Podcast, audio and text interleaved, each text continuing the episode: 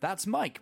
As a freelance copywriter, his work has brought in over 170 million pounds in sales for the companies he's worked for. Mike likes coffee, reading, picking up heavy shit, training till he's sweaty, and generally running more long distance events than any other person I know. Like, think 100 plus mile stuff. In other words, he's a bit weird. In this episode, we cover why you should niche and why some people get away with not. To sort of almost put to uh, put a counter argument there, there are some big names who don't niche, and so I think a lot of people look at those and go, "Oh, so and so doesn't niche, so I don't need to." But the thing with that is they've probably got a big following, or they do personal branding very, very well. So your James Smith, your Joe Wicks, those kind of people.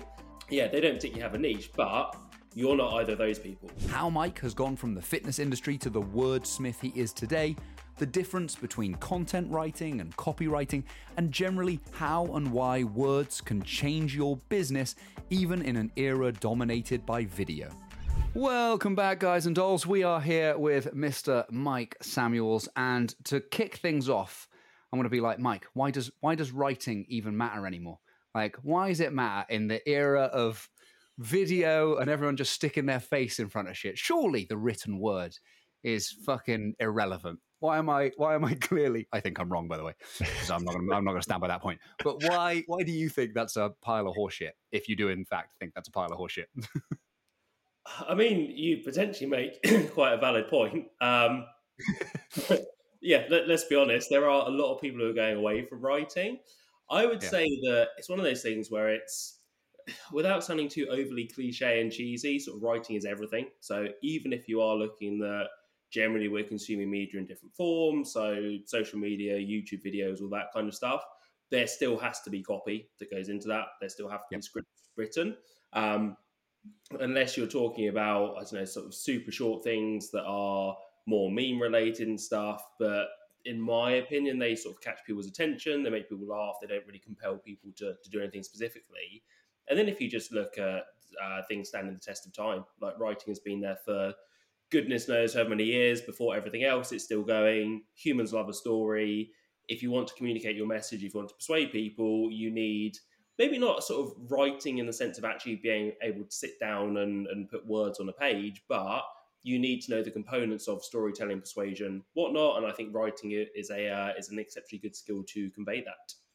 So basically, what he's just said is, even if you don't write, you kind of need to write most of your video content. Out. I would, I mean, I would agree. Like, I think gone are the days back in the Facebook days, early days. This you could almost get away with just pressing the record button and waffling a bit inanely around the reeking, and like it'd still kind of go okay because not many people were doing it. And I think that's that's completely gone. And if if there's anything I see with uh, a lot of coaches, it's that they think, if I just start talking to camera then then I'm ticking the box. I'm doing the talking to camera thing, and that that must be enough. And I would I think scripting that shit out, or at least having very clear bullet points and a structure for where you're going, is is crucial. Which to me, I'm hearing the same thing of like, yeah, you're going to need to storytell. You're going to need to know where you're going with these bits. And really, so I think the fundamentals of being good on camera are quite similar to writing. And the more trainers I've spoke to about this, like most of them suck at doing it because they don't do any planning. and the planning bit is pretty much kind of writing and stuff. So maybe this, um, I mean, you, you touched on the word storytelling, so we'll pull back to that in a bit. But before we even get into that, I wanted to ask kind of one thing because I get some, maybe this is because I felt like this as a young trainer, but like, why should I bother niching? I like working with a wide variety of people, right? I like working with this 47 year old mum of two and also this 20 year old person because I work on the gym floor and stuff. And then you start kind of moving online. There's sometimes this hesitation and resistance to having a demographic, to having a niche. If you were trying to get across the importance of why you should have one and why it matters, where would you start? I would say that to sort of almost put to uh, put a counter argument there, there are some big names who don't niche, and so I think mm. a hmm. lot of people look at those and go, "Oh, so and so doesn't niche, so I don't need to." But the thing with that is they've probably got a big following, or they do personal branding very, very well. So your mm. James Smith, your Joe Wicks, those kind of people. Yeah, they don't particularly have a niche, but you're not either of those people. I say the same thing in a business context, and people say, "Oh well, Tony Robbins does everything for everyone." It's like, yeah, but you're not double hands, and you know, as have worked with So, I mean, so I'm not not sure I'd want to work with those people particularly, but yeah. you know, got the social proof, so in terms of niching, it's definitely a case that from a copy standpoint and from a marketing standpoint, we want to say things that are specific to our target audience. Like if you went to if you needed a spinal surgery and you went to a doctor and he just a minute before had cured someone's athlete's foot and then the next minute was having a, a patient who was going through a manic episode and then was fitting your spinal surgery in the middle of those you'd be somewhat worried as to his yeah his competence for fixing your complicated spinal injury whereas if you went someone who was just a spinal surgeon you'd be very happy that they're probably going to be able to do a good job and while we're not talking about tracking macros and lifting weights as necessarily being as risky as spinal surgery, at the same time, people want to feel like you get them. They want to feel that you understand their pain points, your copy needs to convey that. You need to show that you essentially, if you can make it feel almost like you're inside their head and potentially mm. even saying stuff they've not vocalized to their significant other or whoever it is, that in itself is incredibly powerful. And so I don't feel you can really get that unless you're going to be prepared to niche down some people go a bit extreme with it, and I think again that's uh, you know I only train I don't know sort of female 23 year olds who've had an eating disorder for 18 months and who want to you know double their bench press weight. It's like well, that is a neat that is a niche, right? you, in fairness, you would absolutely dominate that market, and you would probably have 100 percent clients, but you would also only have two clients. Yeah for me, there has to be a, a, bit of give and take. But if you're just saying I'm going to target everyone, I don't think that's a smart move. Again, you hmm. can link the whole I mentioned personality branding and that kind of stuff. I would still encourage people to have that as well. But when it comes to writing copy, if you don't have a niche, you're going to just be putting stuff out there that people go, well, that sounds okay. And unfortunately, where there's so much competition now, sounding okay is not going to be enough to get people to actually pay you money ultimately if if someone's struggling to to niche down and find that area, what advice could you give them um, in terms of okay, I've got all these people I like working with. Where do I go with it? I'd normally say two things: either go for the niche that excites you the most, or the one you've already got the most social proof in. We know how powerful social proof is for marketing. It's like I can tell you that you should come and work with me for copy, but if I actually give you ten people who've done that and who've got good results from it, that's going to be much more compelling. So if you've been, uh, if you're, let's say you're looking to go online and you've been a one-on-one PT in a gym, and actually you've just naturally attracted guys over 50 who sort of work at executive level positions, maybe that's who you want to go with online. Because if you've got 15 case studies of guys who you've got to sort of on average drop 25 pounds and get fitter and whatever, that's going to help you marketing straight away. Or maybe you don't want to do that, but maybe you have a passion for working with, I don't know, women who want to get on the, the competition stage, for example. I think in that sense, you've got to weigh it up as to what will be a smarter move for you and how much you're concerned about income straight out of the gate. But ultimately, I think people should be in business doing something they enjoy. If you really want to get away from that niche you've done a lot in, that's okay. Just to accept that it might take a bit longer time, but go for what actually excites you more and, and lights you up, basically. Yeah, yeah cool. I think that's the key thing there is having an appreciation that if you are going to change niche, so say you've gone from face to face coaching and then you went online and you were working with 35 plus year old women and now you want to work with 25 year old bodybuilders, you've got to understand there's going to be a drop in business as you try and push towards that audience before things potentially build up again. Um, I think people haven't got that almost expectation that no, if they want to go and work with a certain area, there's going to be a bit of a drop before they can build back up.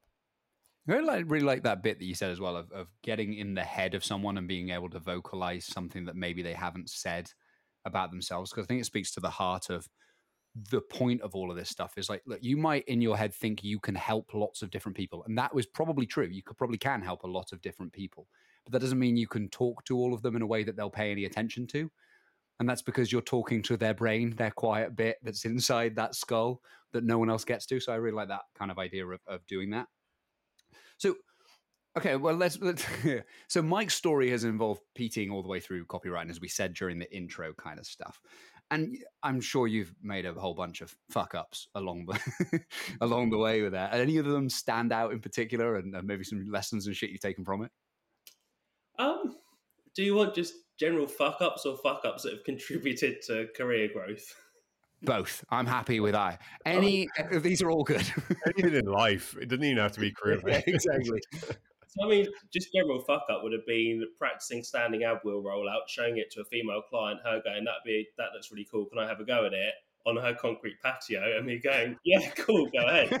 Uh, so yeah, I have, I have in uh, a woman getting a black eye through a personal training session.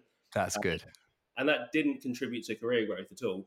Uh, I would say that career wise, I think I've made a lot of the cliche ones, the typical ones. Um, for me, it's less of a less of a personal fuck up. I would say that a big thing that was potentially quite a negative or quite a setback that turned out to be a positive thing was that uh, it was around about 2013, I think. I was trying to get out of doing one on one PT. I had a bit of online work, but I was also trying to get into writing at that stage as well. And I had a freelance position as a content writer for Livestrong and used to churn out quite a lot of articles for them. About 50% of my income came from that one gig.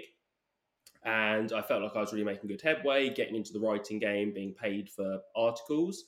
And I was falsely accused of plagiarizing, uh, not plagiarizing copy, but falsely um, like uh, falsifying a reference from a, uh, an article. Fired, no, had no comeback to it. All my sort of permissions to the the like email addresses for the people at the company were taken away overnight.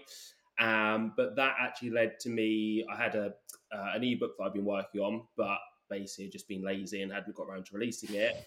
That um, that kicked me up the arse to get that into gear, and that was pretty much the start of my proper online coaching journey, digital products, getting into copyright and that kind of thing. So whilst it wasn't actually a fuck up, I would say that's not a bad example of something that has been, yeah, potentially at the time I was like, shit, this is bad. I feel like I'm going to go massively backwards, lost a load of my income. To this is actually a, a very good thing when I look back on it now. How much of the the of you as a writer has changed since those kind of early days of writing then versus now? How much of it is is kind of the same? I would say for those back then, I didn't really know what copywriting was. I was more just content writing. So I yeah. was still, I was very much reading like T Nation, Elite FTS, that kind of stuff. So I did sort of understand good writing. By the way, this is aging all of us because there's going to be a bunch of people listening to this being like, "What are those? Who's Dave Tate? What, what's T Nation?" yeah, carry it, it's still depressed when I go to seminars and things, and I'm sure that I used to be the youngest person there. Oh yeah, like there's maybe one person older than you if you're lucky. Well, me, me and you, I think met in 2012 or 13. It's something like that. Uh, uh, maybe an SBS seminar. I think the first time. Sounds right, yeah. People will be like, "Who, who's SBS? What's going on?" We'll have Luke Johnson on soon, actually, the, the founder of SBS, and that's a whole other story. But anyway, back to back to you as a as a writer. So yeah, I suppose I've been uh, uh, reading people like Nate Green was a big influence. Reading like Eric Cressey's articles, Tony Gentilcore, people like that. So I did sort of understand writing. I had a blog, so I wrote in a very personalized way. And actually, when I had my one-on-one PT business, a lot of people said, "I found your website." And the thing that made me reach out to you was because you didn't sound like a trainer. You actually sounded like mm. someone who was just normal. In that sense, I think that my writing style has not really changed a lot because I still write from a personal standpoint. Yeah. I don't write any corporate copy. I occasionally have clients who are a bit more corporate, but I try to not work with them really, just I don't like it. It's not my style, to be honest. But I would say that from a copy perspective, I got into copy in what 2015, probably 2014, maybe.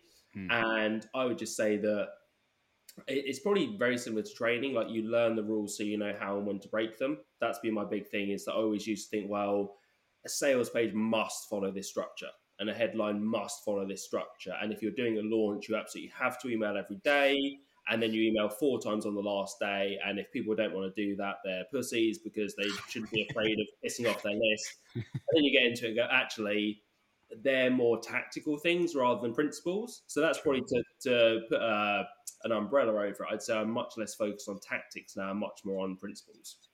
That's kind of interesting. So for people who, uh, and then I'll let Jibbo ask a question because I'm going to keep interrupting him because, you know, my bad. Sorry, buddy.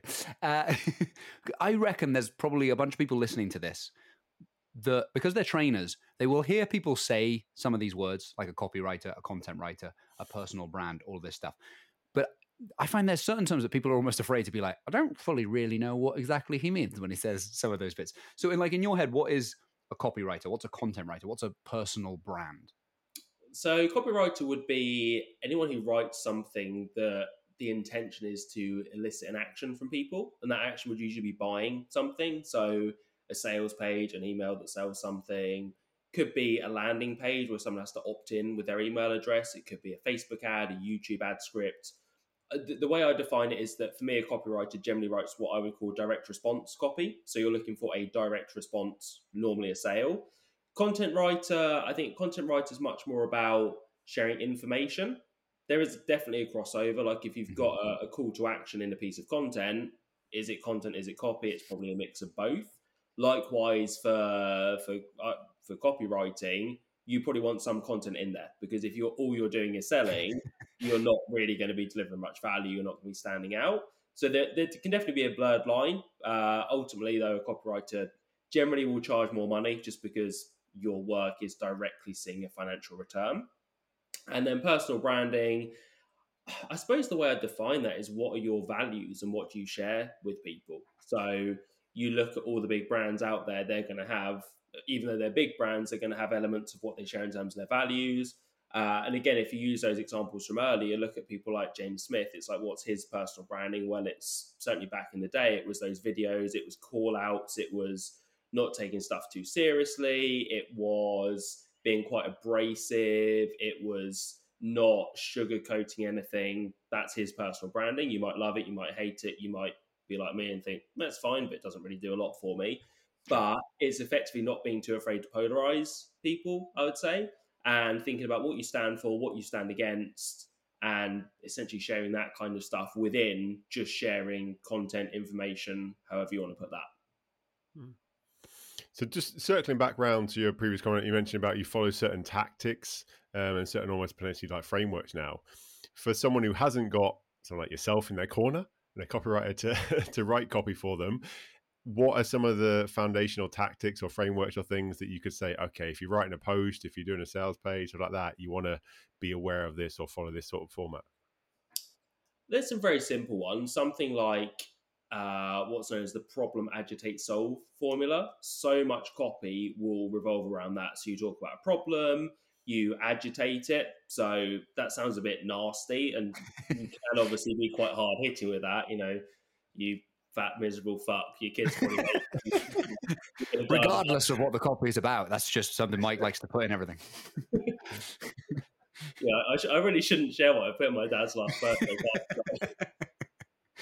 um, I, I, also should have probably checked that it's okay to swear on this podcast. Oh yeah, mate, swear the fuck away. I think we all know Paul well enough to know that's happened many times. yeah, yeah, yeah. that's the so, least yeah. of our concerns. So with that kind of stuff, uh, yeah, problem agitate solve. You pose a problem, you agitate it a bit, you provide a solution. That solution would generally be some sort of call to action. So it could be, I've written a blog that tackles this or that shares three top tips. You might share some tips in the post, or the solution might be booking a call with you, it might be signing up to something. That's a very simple structure. You've got a lot like that. There's another one that's AIDA. Um, that's attention, interest, desire, action, I think. So again, similar is something attention grabbing. You talk about something that interests them, talk about what they want to achieve, and the action is like take an action to a sales page, book a call, that kind of stuff. There's loads of those around. I also think that without doing myself out of a job, AI tools are very, very useful now as well. I would caveat that, that with you need to be able to give them good inputs. You need to be able to give them good research. Uh, I made the reference earlier in something I wrote that expecting just to use an AI tool and get some great copy would be like essentially watching a Michelin star chef cook a meal, going to Tesco's, putting similar ingredients in your bag, and then just putting them all in the pan. Like it's not going to work. so you do need some form of copy and marketing knowledge to use that. But again, I would say that's a really useful tool. So leverage that. And the other thing would be you can just model what works. A big thing for me that I tell people is that there are people out there who've already sold stuff similar to what you're selling they've done it very, very well. Have a look at what they're doing because success leaves clues. Not everything they do is going to have hit the mark, but if you can get on their email list, if you can look at their uh, their social media posts, again, it might be that you're saying, well, this person's very successful, but if they've got 900,000 followers and you've got 15 followers, it's probably not going to be that relevant. But look at people who are a bit further ahead of you, look at the stuff they're doing that's well, and think, how can I put my own spin on that? Because we don't need to reinvent the wheel. It's literally a case of taking things that have, have worked for other people or even worked for yourself before, putting them in a in a different spin, putting them out there, and they're probably going to do quite well. When you start looking at other people's things like that, because I've come across people suggesting, you know, hand write out the copy that you see from people that you admire and like the work of, and it's a similar kind of idea, right? Let's go and mimic to some degree. Let's copy the copy. So, excuse the pun, right? Um, why? By the way, does anyone know why it was started being called copy to begin with? Uh, I did hear this the other day, and then I have completely forgotten. So well, just message me later when you find back out. Uh, but the, the, the idea of copying things out, and I'm going like I can sort of see where it comes from because a lot of stuff that we learn is mimicking, is just copying what we what we see and do. But I think maybe it's possible to copy something out without really learning the lessons of why you're copying it out and what you're looking for within that. So if you're kind of looking for something like that, or I mean, maybe A, is it advice you would give or have ever given or, or find utility in? And if so, what do you like about it? If not so much, where do you see it kind of go wrong? And how would you make the most? Maybe that's a better question. How would you make the most out of using that tactic? I used to be very anti hand copying because I just didn't see the point of it.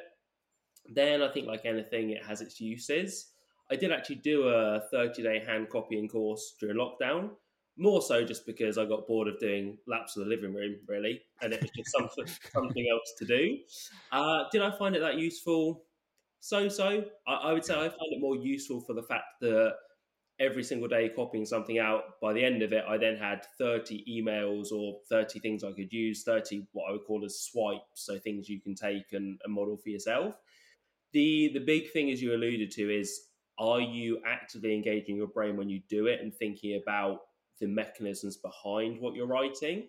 Because you could hand copy uh, one of the best performing emails or sales letters of all time, but if you're not actively trying to think, why am I doing this? Mm. It's not really going to work. So, my preferred method of doing it would be either you can do your hand copying first if you want to, or you can go straight to writing a same version of that. Let's just say it's an email, because sales letters can be like 10,000 words. That's a, a, whole lot of writing. but let's say it's uh, it's an email that's 500 words. I would personally change the change the product maybe or change the brand and think, okay, I'm going to use this angle or this structure. How can I sell a slightly different product with this instead? So it might be mm. that 60% of the copy is the same. You're only going to change 30 to 40% of it. But in my mind, that's a bit of a I would say it's a better approach because you're modeling something, a structure that you know works, but you've also engaged your brain even more by having to put your own spin onto that. Yeah, no, I like that. I like the, and it's it's a nice way of, of framing that idea of angles and angles. We're going to come back to.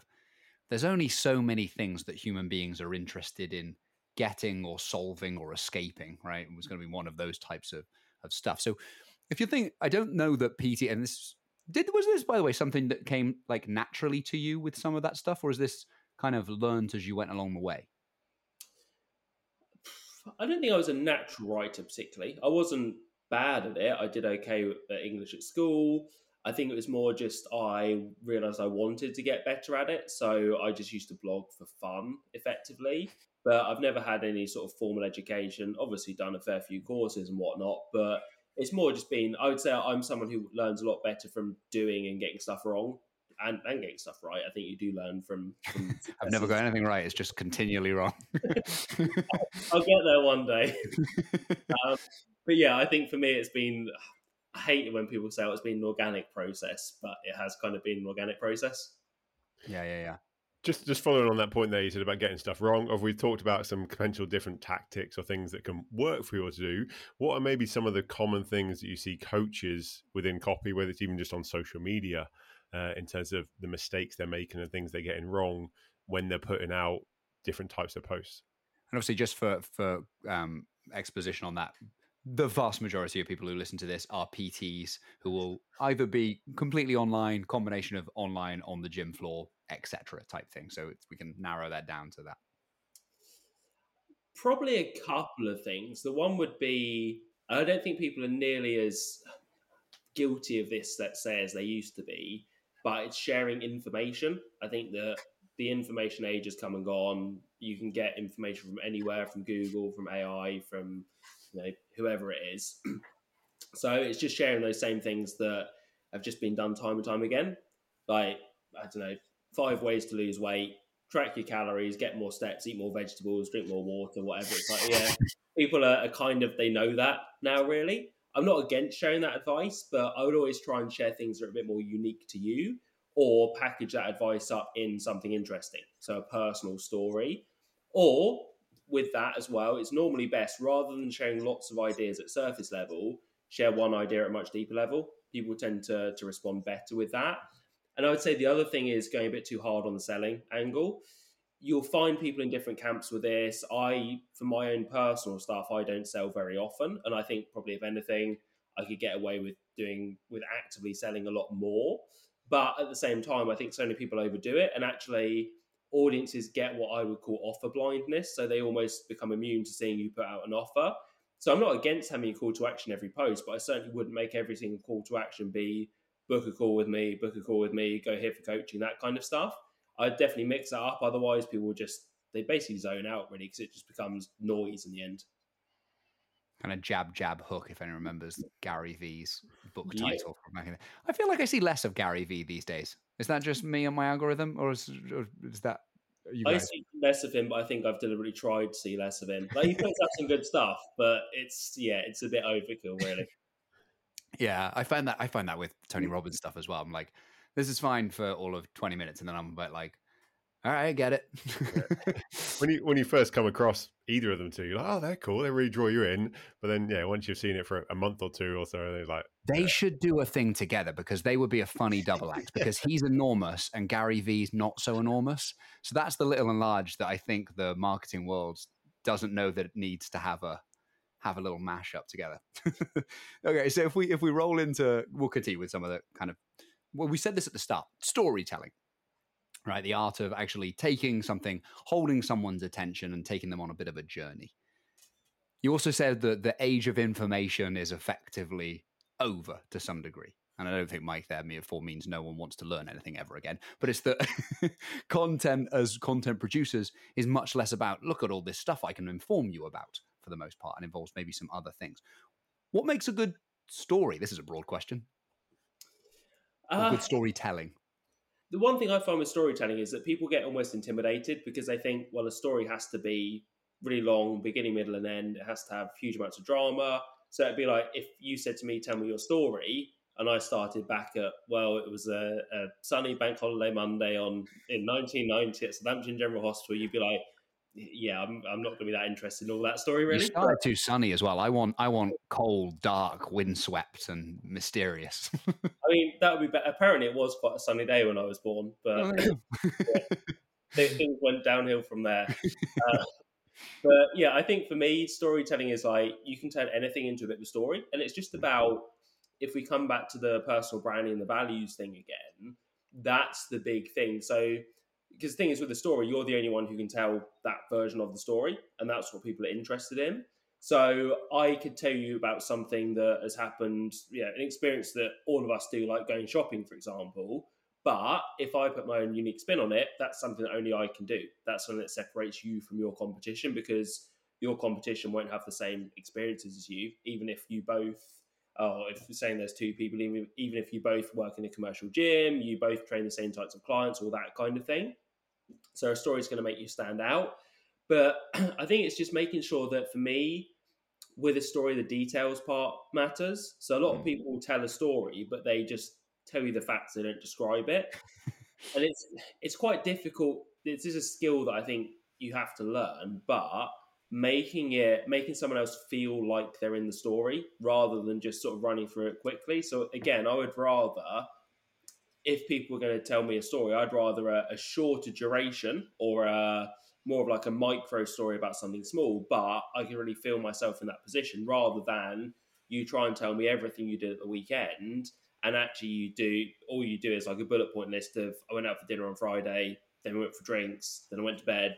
It's like it reminds me of a five-year-old telling a story, and then I had maths, and then uh, then it was um, um, lunch, and then it's like this is dull.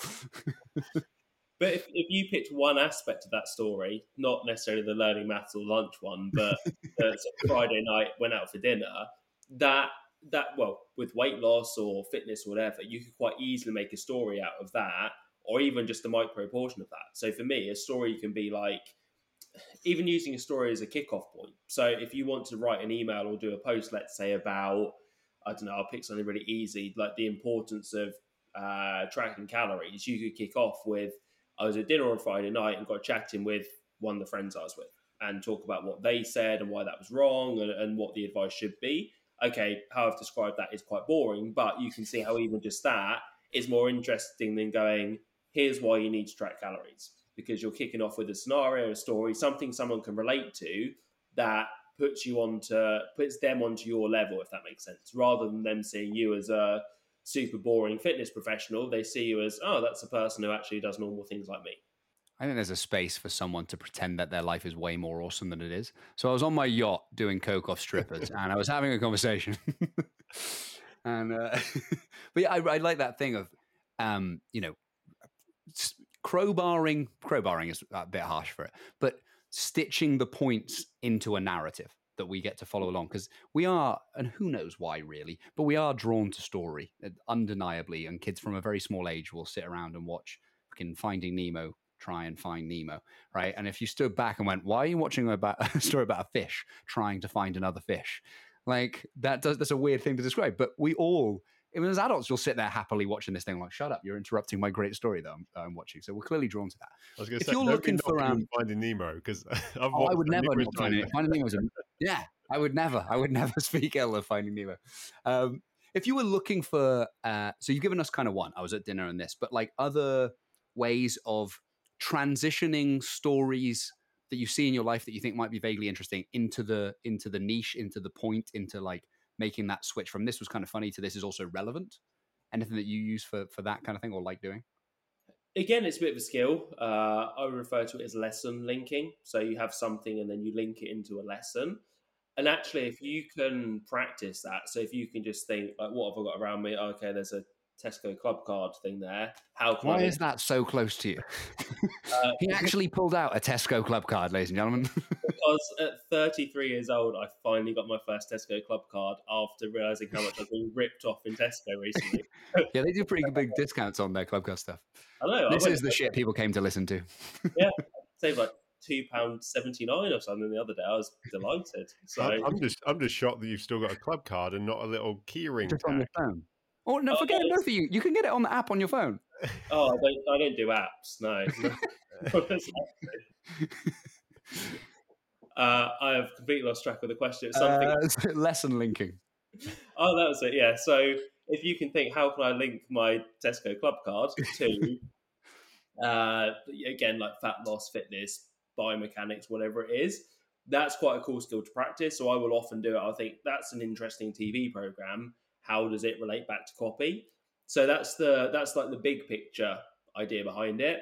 And then in terms of the actual transitions, you want some different ones every time, but it's the idea of you might be wondering about what sorry, you might be wondering what my Tesco Club card has to do with you losing twenty pounds for a holiday. Well, it's to do with, and then you go into the link, or it could be uh, this is a lot like building muscle. The reason for that is because, and then you tell me what the link is. So as long as you've got a couple of segues, you essentially just bounce between them when you're doing that.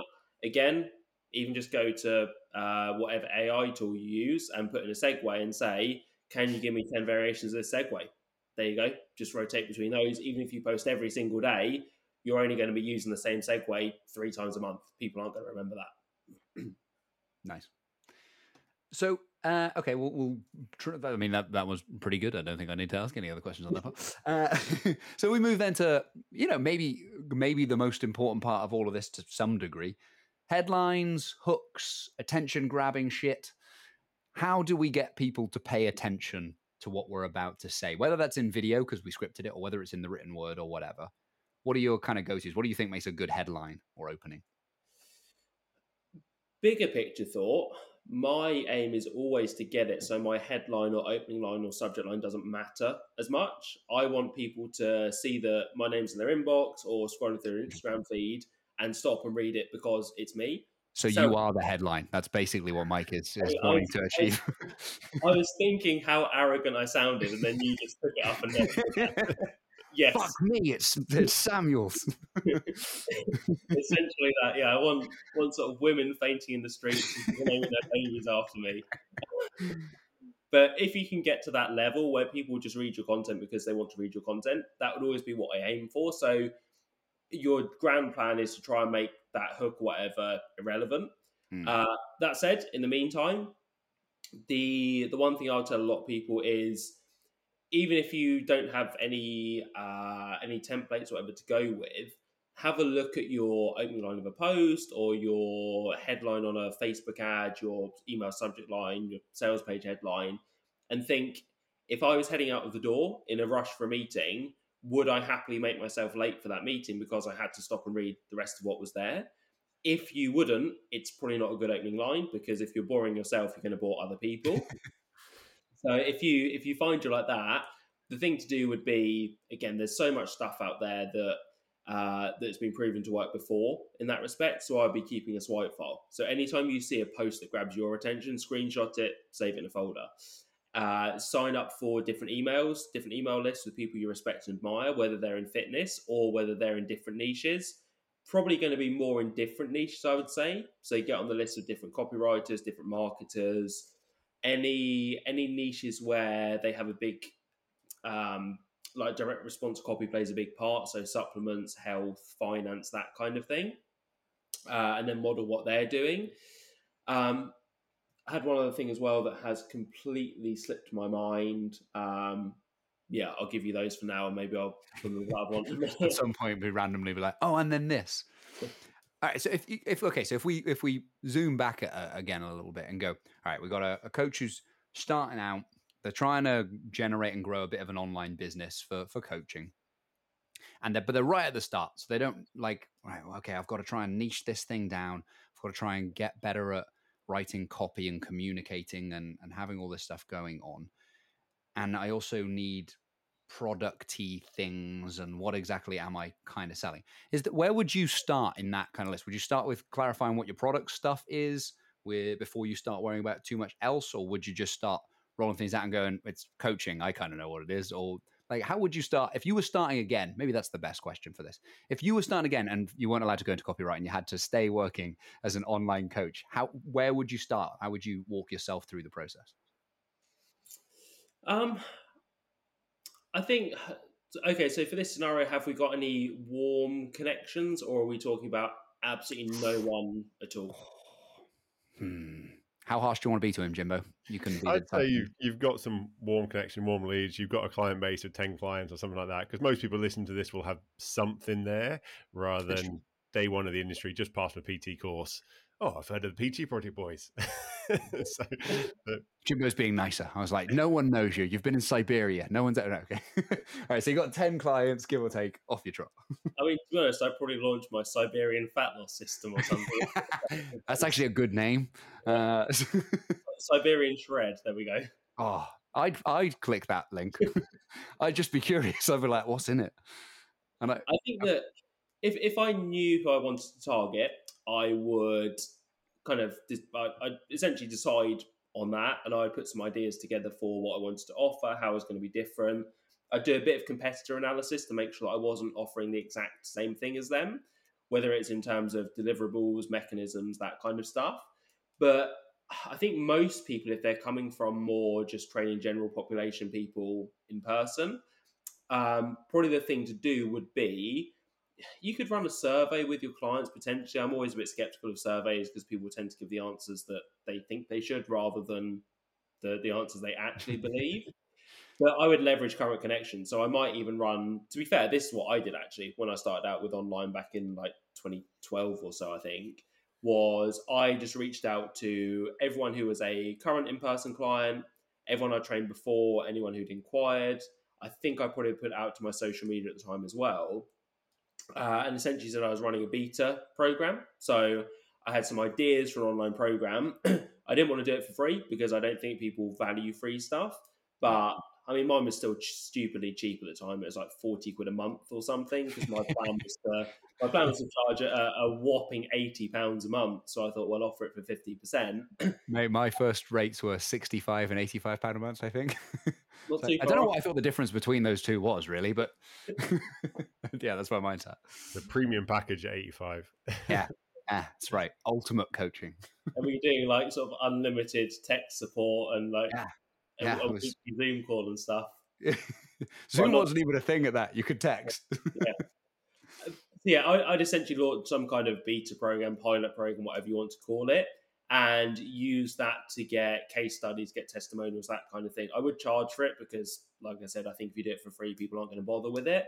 That's not particularly a copy thing, so I'll give you more sort of copied answer or copified answer if you want. But I would go sort of pick, get the low hanging fruit, I suppose is the phrase. Find people who've already got some sort of buy in with you, offer them a good deal in return for I get to use your results, I get some feedback on it, and essentially you can then take that and roll it out to a large scale because for me big mistake a lot of people make is they build a website they maybe they create modules in some sort of membership site they do a, a sales page or some version of it and they put something out there that actually no one really wants which it sucks and we all do it because we yeah. all get excited about creating things but if you've got no feedback it's like you're taking a bit of a risk on whether people actually want that or not so a big thing there, you've, you've got to create, or so you've got to sell first, almost before creating.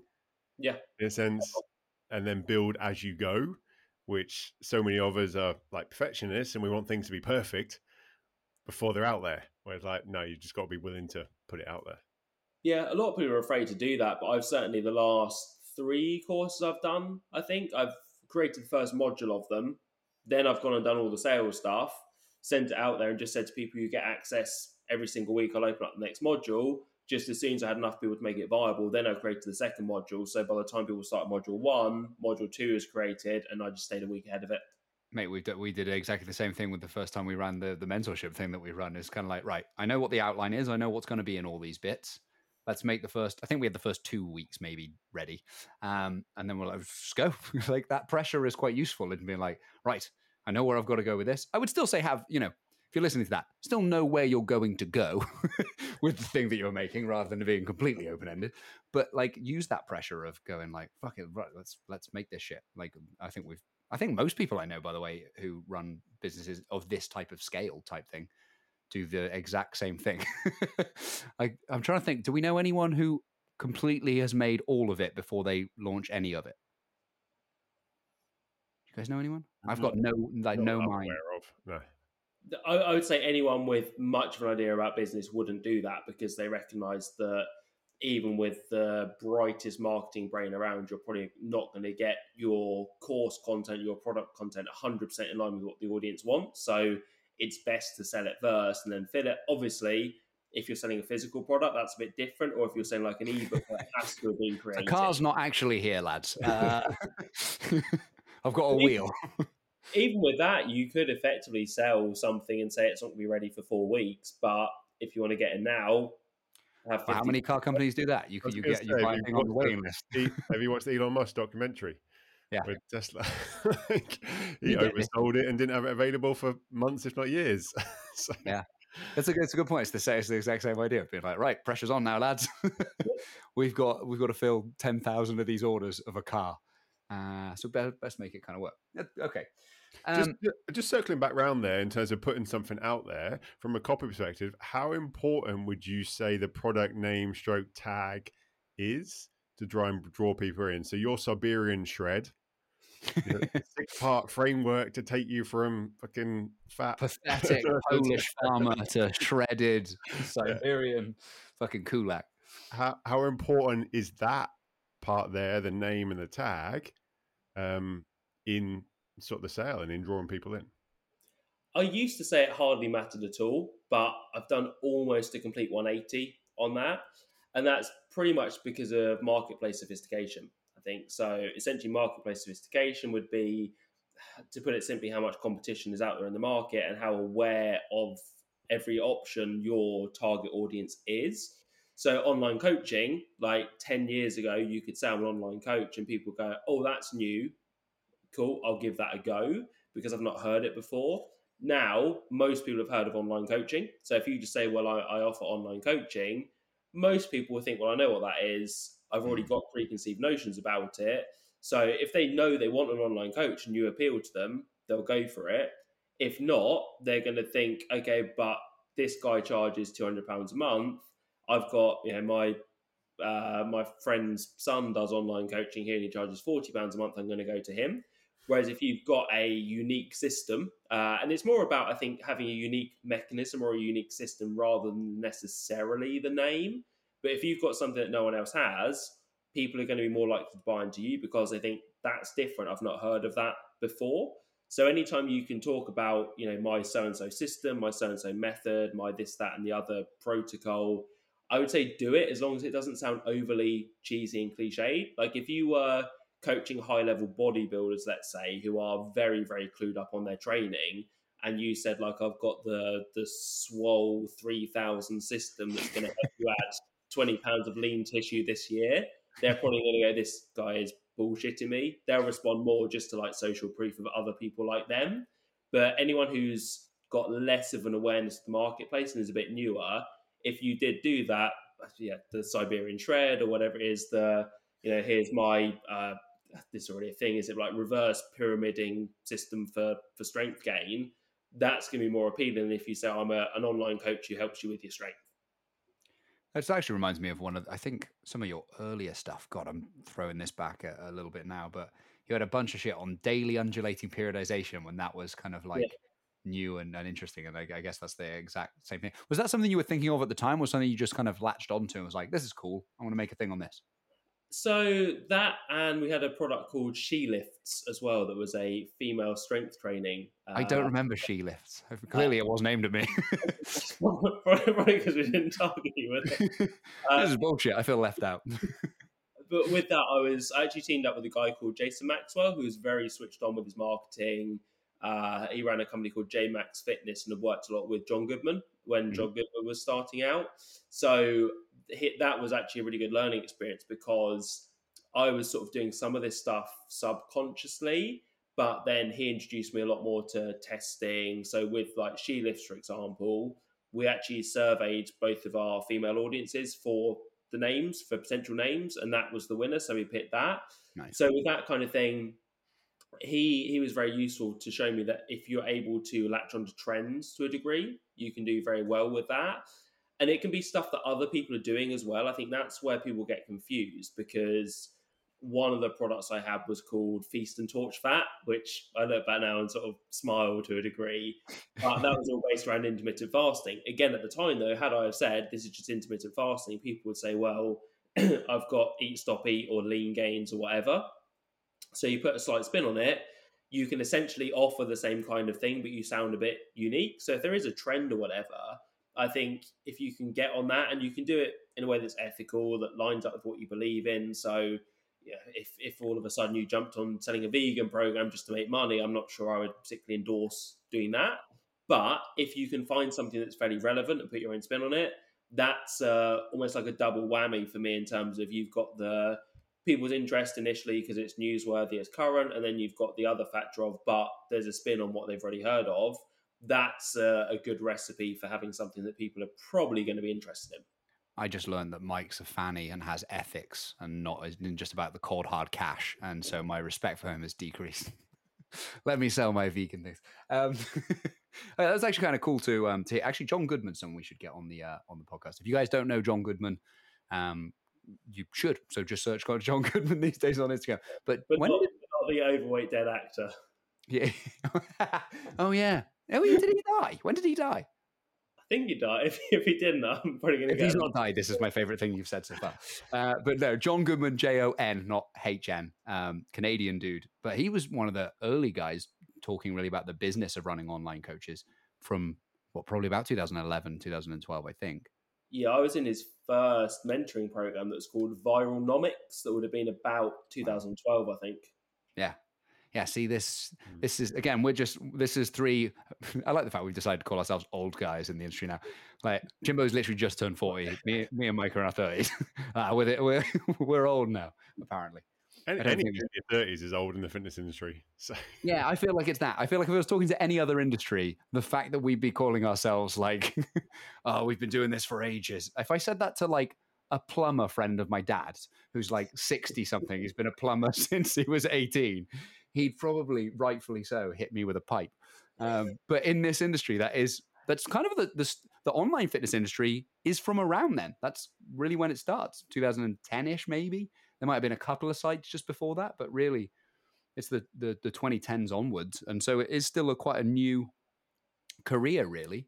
Um, and I suppose some of the stuff that worked early on, maybe relating to that marketplace sophistication idea, is when you're in a completely new space, you don't have to be sophisticated particularly because there's fucking no one else there. you're like, you get to dominate that space. You are the only option. Uh, you know, you've got a, to some degree a captive market. It's like selling food at a festival. Ha, you can jack your prices up because you can't really go anywhere else. But as that thing gets more and more um, saturated with people, all the the the strategies and little things that you do start to change, but maybe the overriding principles still kind of remain the same behind that, I suppose. I think that's the mistake a lot of people make in fitness is that they forget that audiences are definitely more advanced. They've got more knowledge now. You can't just say, I can help you lose weight because they've heard that so many times before. Again, it's not to say you make up something you don't believe in or you come up with some really random, odd system, but you've got to kind of move with the times and realize that certainly online as well, there's a higher level of awareness than in a gym. In a gym as well, mm. you've got the fact that people can get to know you a bit more because you're there in person. I'm assuming you're an approachable, friendly person. You're not like a miserable introvert like me, which is probably why I never did that well in the gym. But ultimately, you've got a bit more buy-in with people in person. So if you are looking to go online, then actually you need to work harder at what your offer is. You can't just rely on people getting to know you, people liking you, because there's so many other people that we follow who are doing the same thing. That yeah, you've got to have something that makes you stand out a bit. Yeah, that kind of like like no trust thing that you'll hear quite a bit. Like I've said this before on the podcast, but you can pick up a person as a client in person within five minutes of chatting to them. Sometimes I, I've picked up a few clients over the years, a good few clients over the years. That way, five ten minutes of chat, and they're paying you just after that. That never happens online. Never ever. I almost don't care. Certainly not for coaching. Like I don't care how good your copy is or all the rest of anything is. Like the lead time to generate that because it's more one way. Whereas we get to have a conversation in person, and so you get to ask stuff, and I can answer it directly. You get more of a feel for stuff. That it's quite different. So building that in uh, in person business is is I think actually quicker and easier. Whereas this online stuff is hopefully if you've been listening to this, you're going, oh man, there's a whole bunch of skills that I didn't think I needed to have as a trainer because they're not obviously part of being a personal trainer, but they are part of being an online fitness person. And that's where this differentiation starts to come. And one of the reasons it will take you longer to get a career out of this thing is you're going to have to learn a bunch of skills you probably don't have yet. And so that kind of takes a bit longer. All right, if we wrap things up with one last question, it doesn't have too much to do with copy, but I'm kind of curious anyway. Mike's favorite writers, and this can be in anything. It can be copy, it can be just in life, and kind of why. I'd say fiction wise, uh, I'm a big Irvine Welsh fan, partly because so he's the guy who wrote Trainspotting and films sort of what was the other films they had? Uh, with James McAvoy, Filth, I think. Yeah. Uh, and Trainspotting 2, that was actually, I think that was a book. I think that was his book. Is there a Trainspotting 2? Yeah, there is a film Trainspotting 2, but I'm sure that book was actually called Skagboys.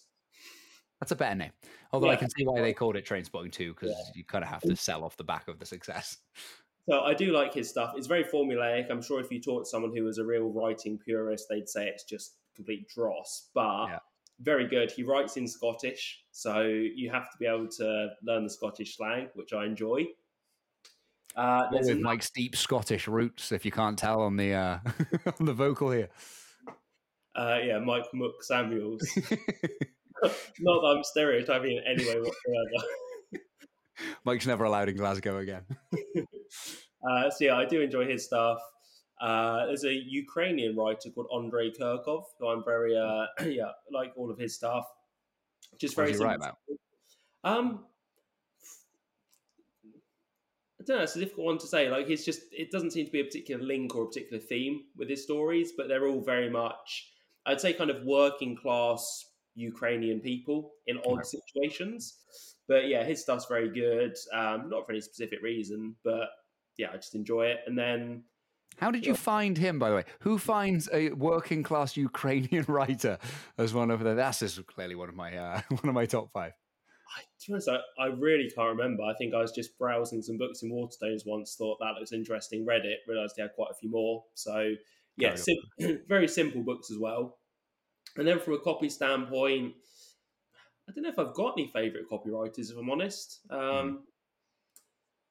Yeah, that's a, a, terrible answer, but yeah, there's no one. I mean, if you if you're looking at studying who would be classed as the greats, I would say the Gary Halbert is someone everyone says. Dan Kennedy as well. Uh, there's a guy called Paris Lampropoulos who is excellent. Uh, I've seen him in person, and just the way he can tell a story in person as well is very impressive. Yeah. So yeah, I think for copy, I'd look at those guys, and then yeah, my non non copy writing writers. Uh, the other good one is uh, John Niven as well, who's very descriptive, writes about some pretty depraved stuff. I mean, there is a theme here that the I was going to say there's a theme coming out in what you're describing. yeah, yeah. yeah, those three guys I would say are my my general favorites. Mike likes stark and dark themes is basically how I would describe what we've uh, what we've just heard. So you know, keep that in mind. Does, does like does do you think that how much of that stuff do you think influences the way you write? And I would imagine more unconsciously than deliberately. I certainly think that I'm probably less influenced by copywriters than by other writers. Yeah. Someone like Irvine Welsh showed me that you can write in a completely different way and still, uh, still, well, not even still have impact, but you can have more impact by doing that. You can write in a way that's very personal to you. I mean, if most people you said to, oh, you can read this book, but a lot of it's in Scottish, you're going to have to get used to Scottish slang, they'd say that will never be successful. How will that work? But obviously, he's had a, a very good career from it.